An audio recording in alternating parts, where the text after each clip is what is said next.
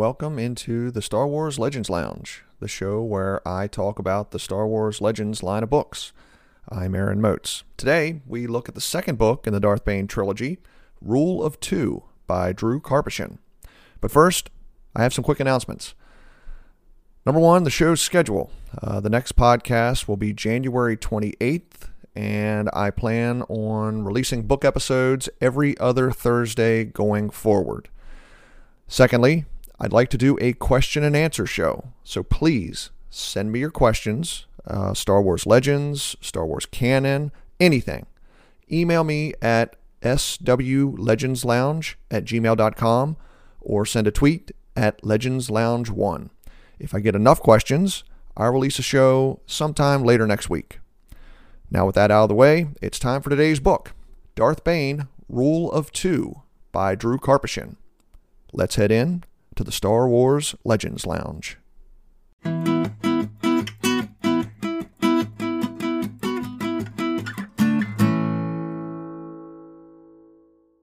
Rule of Two picks up right after Path of Destruction ends.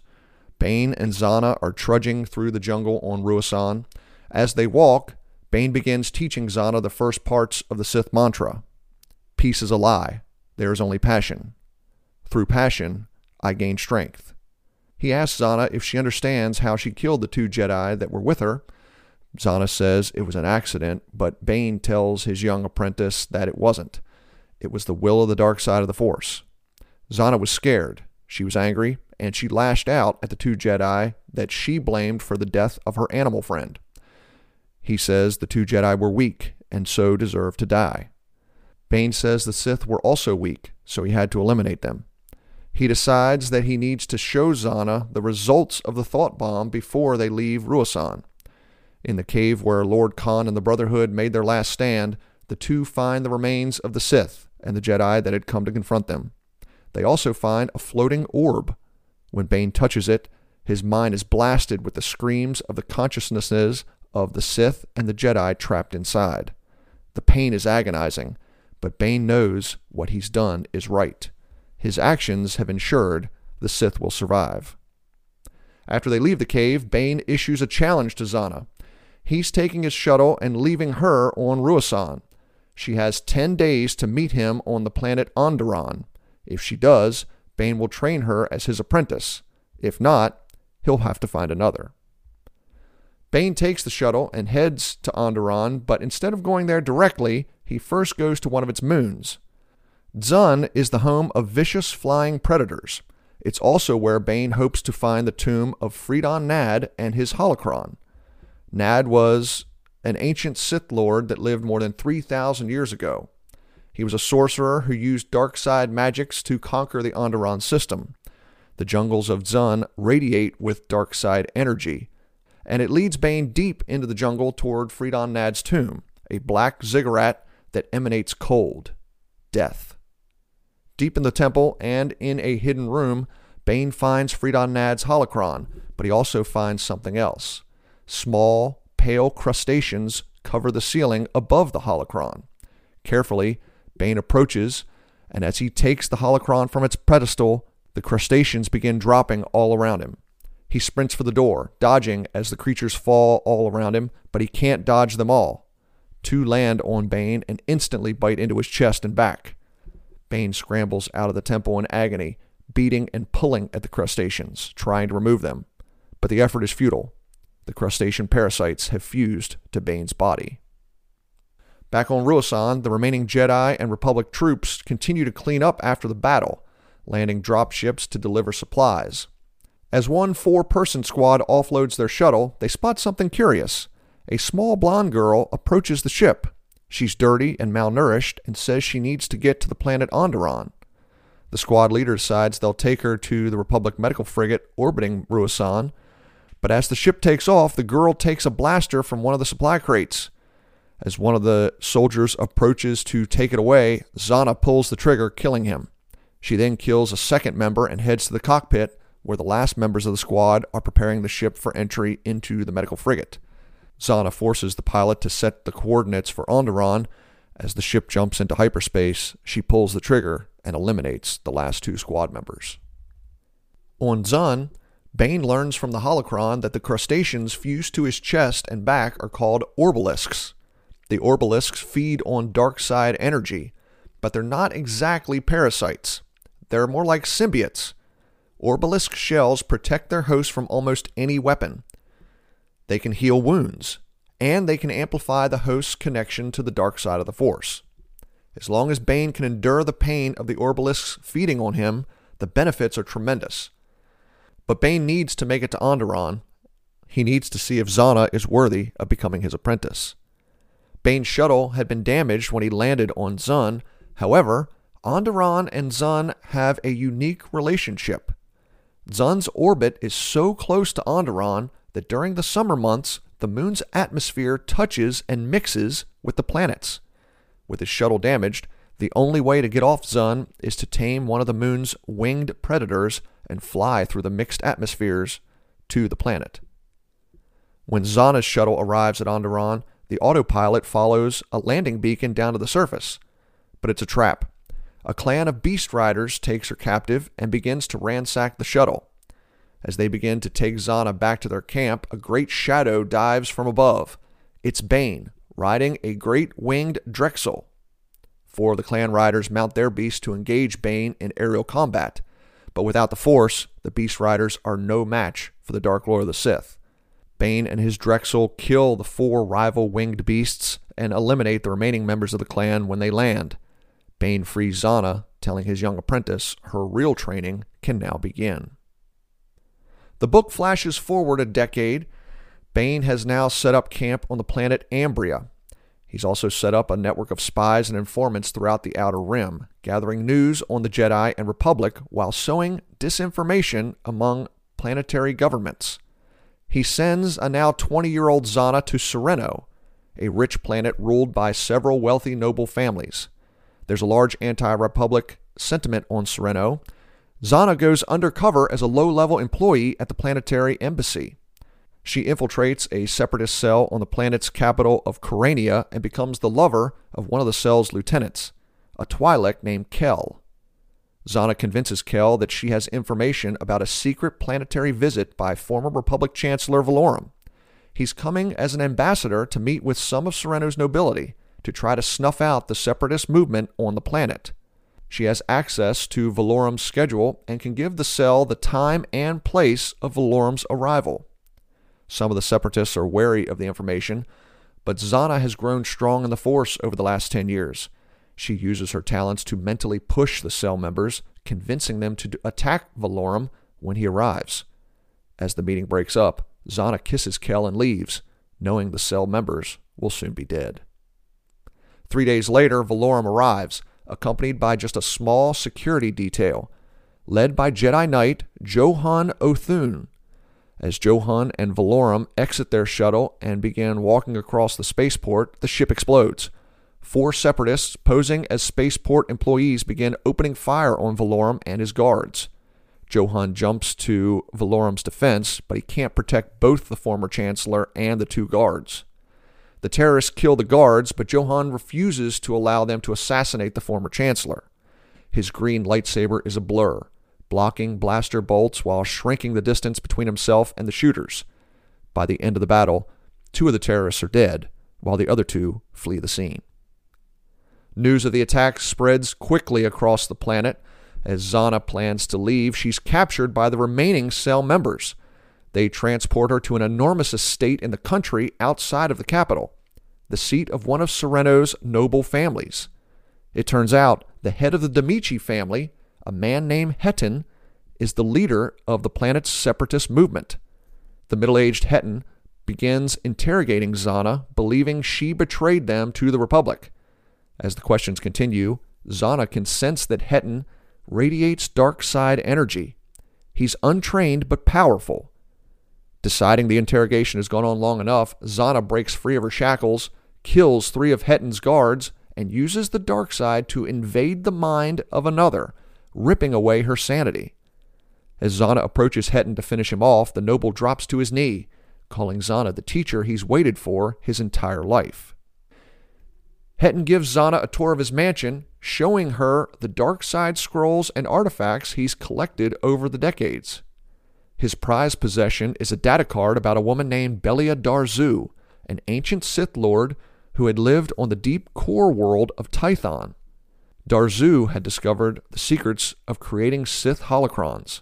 Knowing her master would desire this information, Zannah and Hetton leave Serenno to meet with Bane on Ambria. When they arrive, Hetton and a group of eight assassins attack Bane, but Zannah stands back and observes the fight. The Orbalisks have nearly engulfed Bane over the last decade, growing across his entire body. Only the Dark Lord's head and hands are free. Zannah knows she'll eventually need to confront her master to fulfill the role of two, but to do that, she needs to know how to destroy the Orbalisks. Zannah watches as Hetton and his assassins attack Bane with blasters, vibroblades, and lightsabers, but none of them even dent the Orbalisk armor. However, the symbiotes seem to react to an electric pulse from one assassin's force pike, shuddering under the shock. Zannah takes in all of this information, filing it away for the future. Bane draws on the dark side of the Force, enhanced by the Orbalisks. He moves like a berserker, easily slicing through Hetton and the assassins. Full of bloodlust, Bane turns and attacks Zannah, accusing his apprentice of trying to kill him. But Zannah convinces her master she's still loyal as she holds out the data card, telling Bane the secret of making a holocron is now within his grasp. Back on the planet Ruusan, the Jedi have decided to erect a monument to the fallen Jedi volunteers who stopped the Brotherhood of Darkness 10 years ago. Master Farfalla puts Johan in charge of the project, but construction has been hampered by numerous delays. Johan suspects sabotage, and one night he spies a cloaked figure tampering with the construction equipment. Johan surprises the figure and chases him into the woods. The man is quick, but he's no Jedi, and eventually Johan catches him. The man's name is Darovit, a refugee from the Ruusan battle. He's spent the last 10 years helping others on Ruusan since the end of the war, working as a healer. When Johan asks him why he keeps sabotaging the monument, Darovit tells him the people of Ruusan want nothing more to do with Force users, Jedi or Sith. Johan tells Darovit the Sith are no more, but the man scoffs. Darovit says the Sith survive.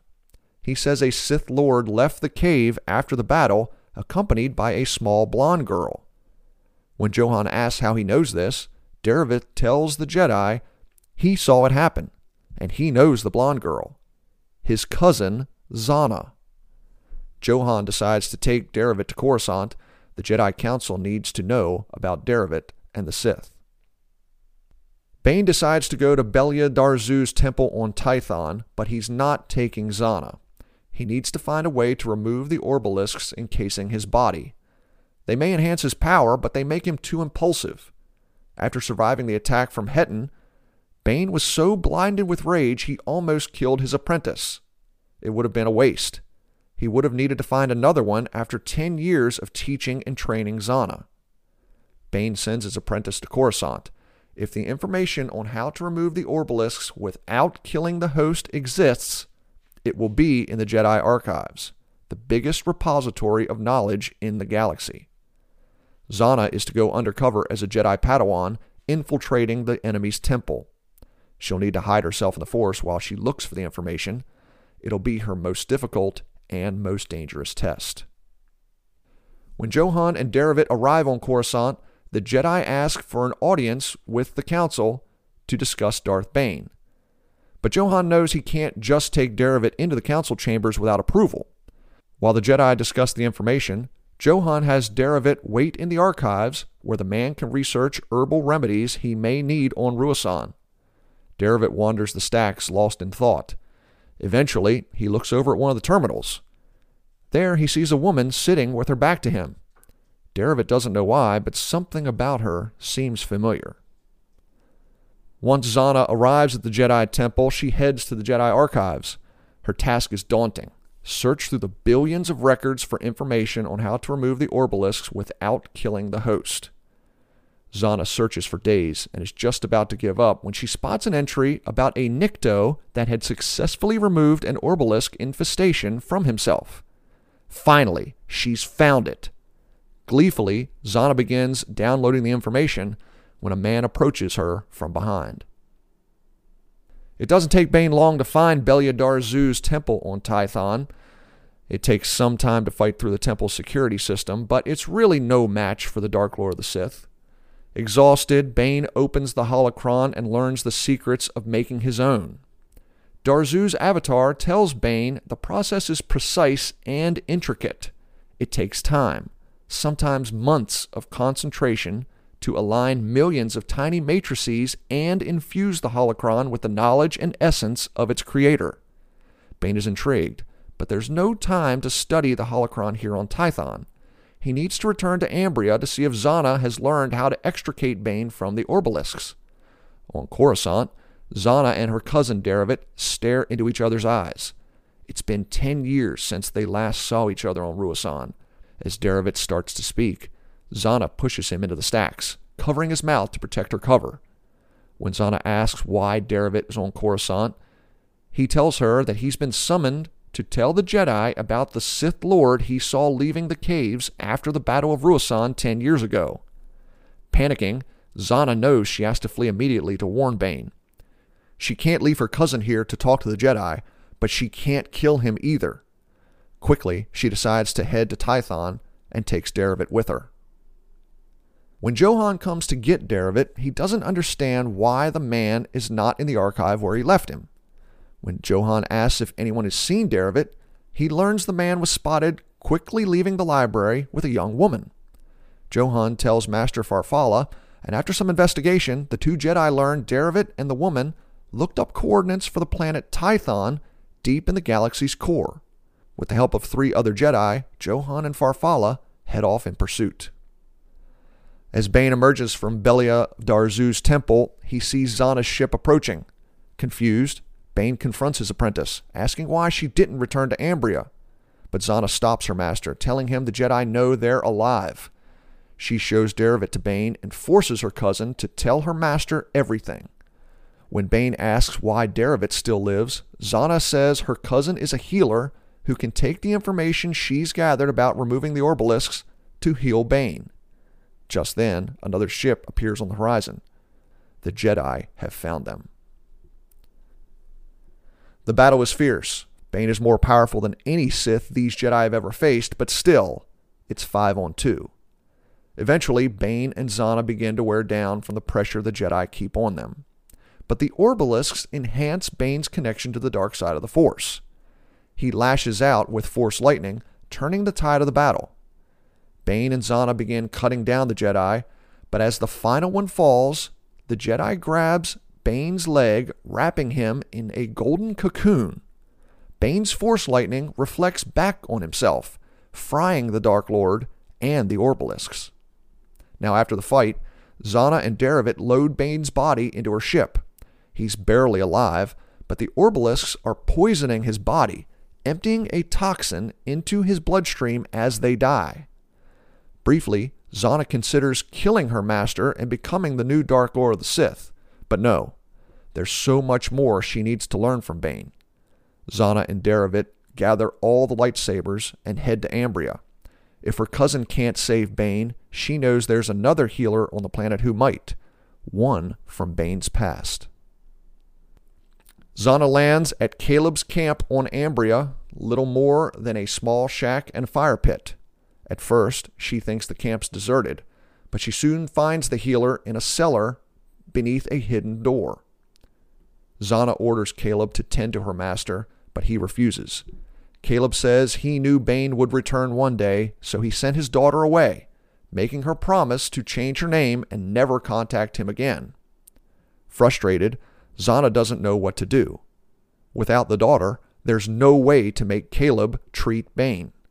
However, Darovit steps in. He convinces Caleb to treat Bane on two conditions. First, Zannah must send a message to Coruscant informing the Jedi of where Bane is. Once she sends that message, she then has to disable their ship. Once she does those two things, Caleb will try to save her master. It takes Caleb and Darovit four days to remove the dead Orbalisks from Bane's body. When he finally awakes, Zannah tells him that Caleb healed the Dark Lord and what the price was.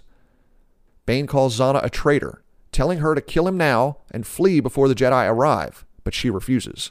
Zannah's been practicing her sorcery, and she has a plan to save them both. Fourteen Jedi arrive at Caleb's camp, and they arrive to a gruesome scene. They find a man's body hacked to pieces from a lightsaber, and hear another whimpering and screaming inside a little shack. As one of the Jedi opens the door, the man leaps out, swinging a lightsaber and howling like an animal. Quickly, the Jedi kill the man and survey the carnage. The Jedi believe the Sith Lord must have gone insane after the fight with their colleagues on Tython. He must have tortured and killed the healer Caleb, and they found him in the grips of psychosis. It's tragic, but there is a silver lining. Now, finally, the Sith have been extinguished from the galaxy. Bane awakes three days after the Jedi leave Ambria and finds Zannah finishing repairs to the ship. When the Dark Lord asks his apprentice what happened, Zannah tells her master she used dark side sorcery to protect them. After Bane had ordered her to kill him and flee, Zannah cast a spell knocking him out. She then killed Caleb and used the dark side to attack Darovit's mind, twisting his sanity and making her cousin's deepest fears real. She then hauled Bane into Caleb's hidden cellar and hid there with him, masking their presence in the Force. When the Jedi arrive, she says they assumed Darovit was the Sith Lord Bane. The Jedi killed Darovit when he attacked them. Bane tells Zannah she's done well, but he's curious why she didn't simply kill Bane and leave. Zannah says she still has much to learn from her master. But one day, when Bane is no longer of use to her, Zannah promises she will destroy him and claim the title Dark Lord of the Sith. Let's take a quick break. When we return, I'll analyze parts of Rule of Two I think are really cool, and if there's anything we might see from this story going forward.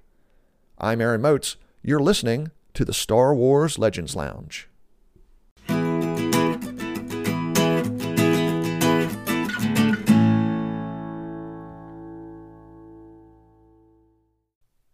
Hey, everybody. Let me take a moment to recommend a book from Star Wars canon Leia, Princess of Alderaan. The story follows a 16 year old Leia as she studies to become the heir to her mother, Queen Breha. Join the future rebellion leader as she faces challenges to her mind, her body, and her spirit. But Leia has worries that go beyond the throne. Her parents are acting strangely. They seem to be more concerned with throwing dinner parties than with their daughter's royal training. What are they up to? And why are they being so secretive? Discover it all in Leia, Princess of Alderaan by Claudia Gray.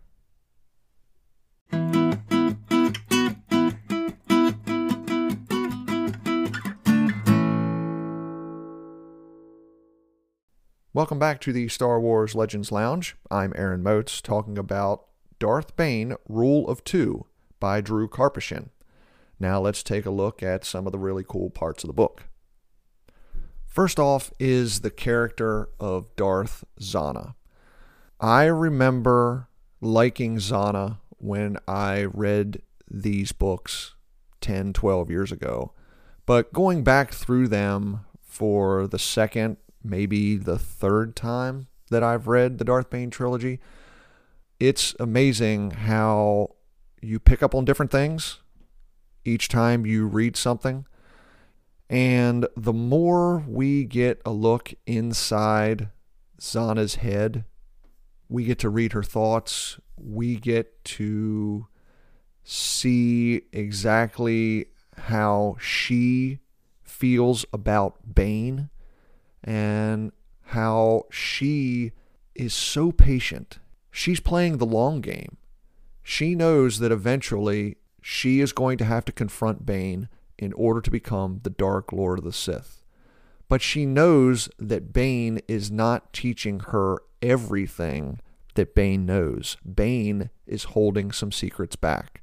And I love getting the insight into Zannah's state of mind at certain aspects of the story.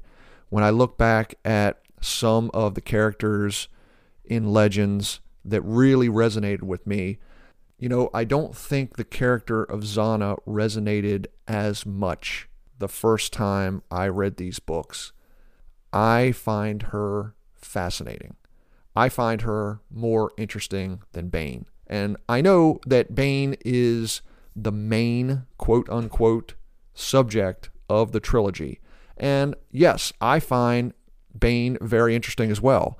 You know, I liked in the first book how he figured out that in order for the Sith to rise to rule the galaxy, they had to do it from the shadows. They couldn't be right out in the open opposing the Jedi and the Republic. They had to connive.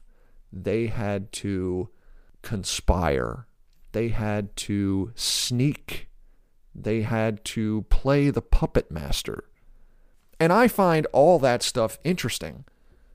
But, you know, opinions can change over time. And I'm pretty sure the first time I read these books, my focus was mostly on how Bane established the rule of two, established the Sith Great Plan, and enabled the Sith to slowly gain power over the centuries, ultimately to where in the prequels, Palpatine took over the galaxy.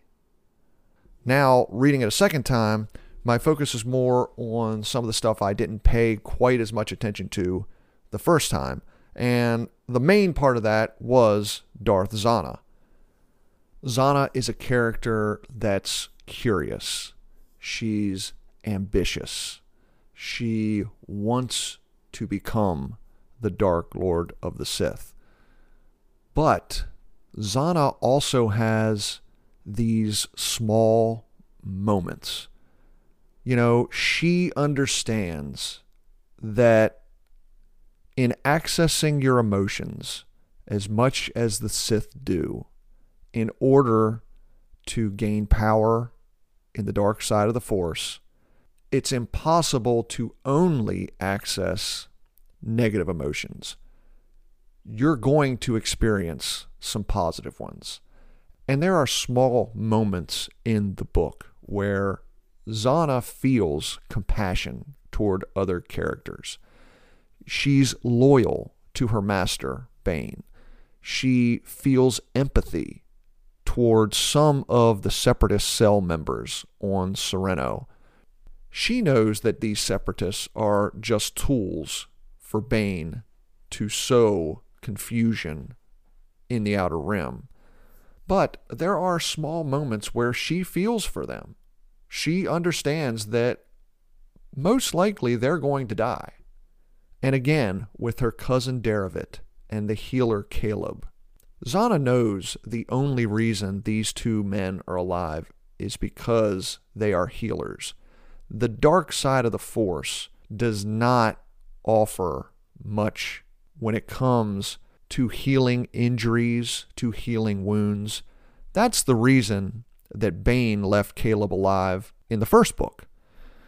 But regardless, they're still just being used, and they're expendable when they're no longer of use. Now, there's no part in the story where you think that Zannah may turn to the light. She's not going to betray Bane, turn him over to the Jedi, allow them to arrest her, and turn to the light. She's not. She wants the power that the dark side of the Force offers. She wants to be the Dark Lord of the Sith and further Bane's great plan to control the galaxy. But I do think it's cool getting these little moments and insight into Zannah's thoughts and feelings. You know, one thing that Legends sometimes gets accused of is not a whole lot of character development. And in some cases, I can see where that is true.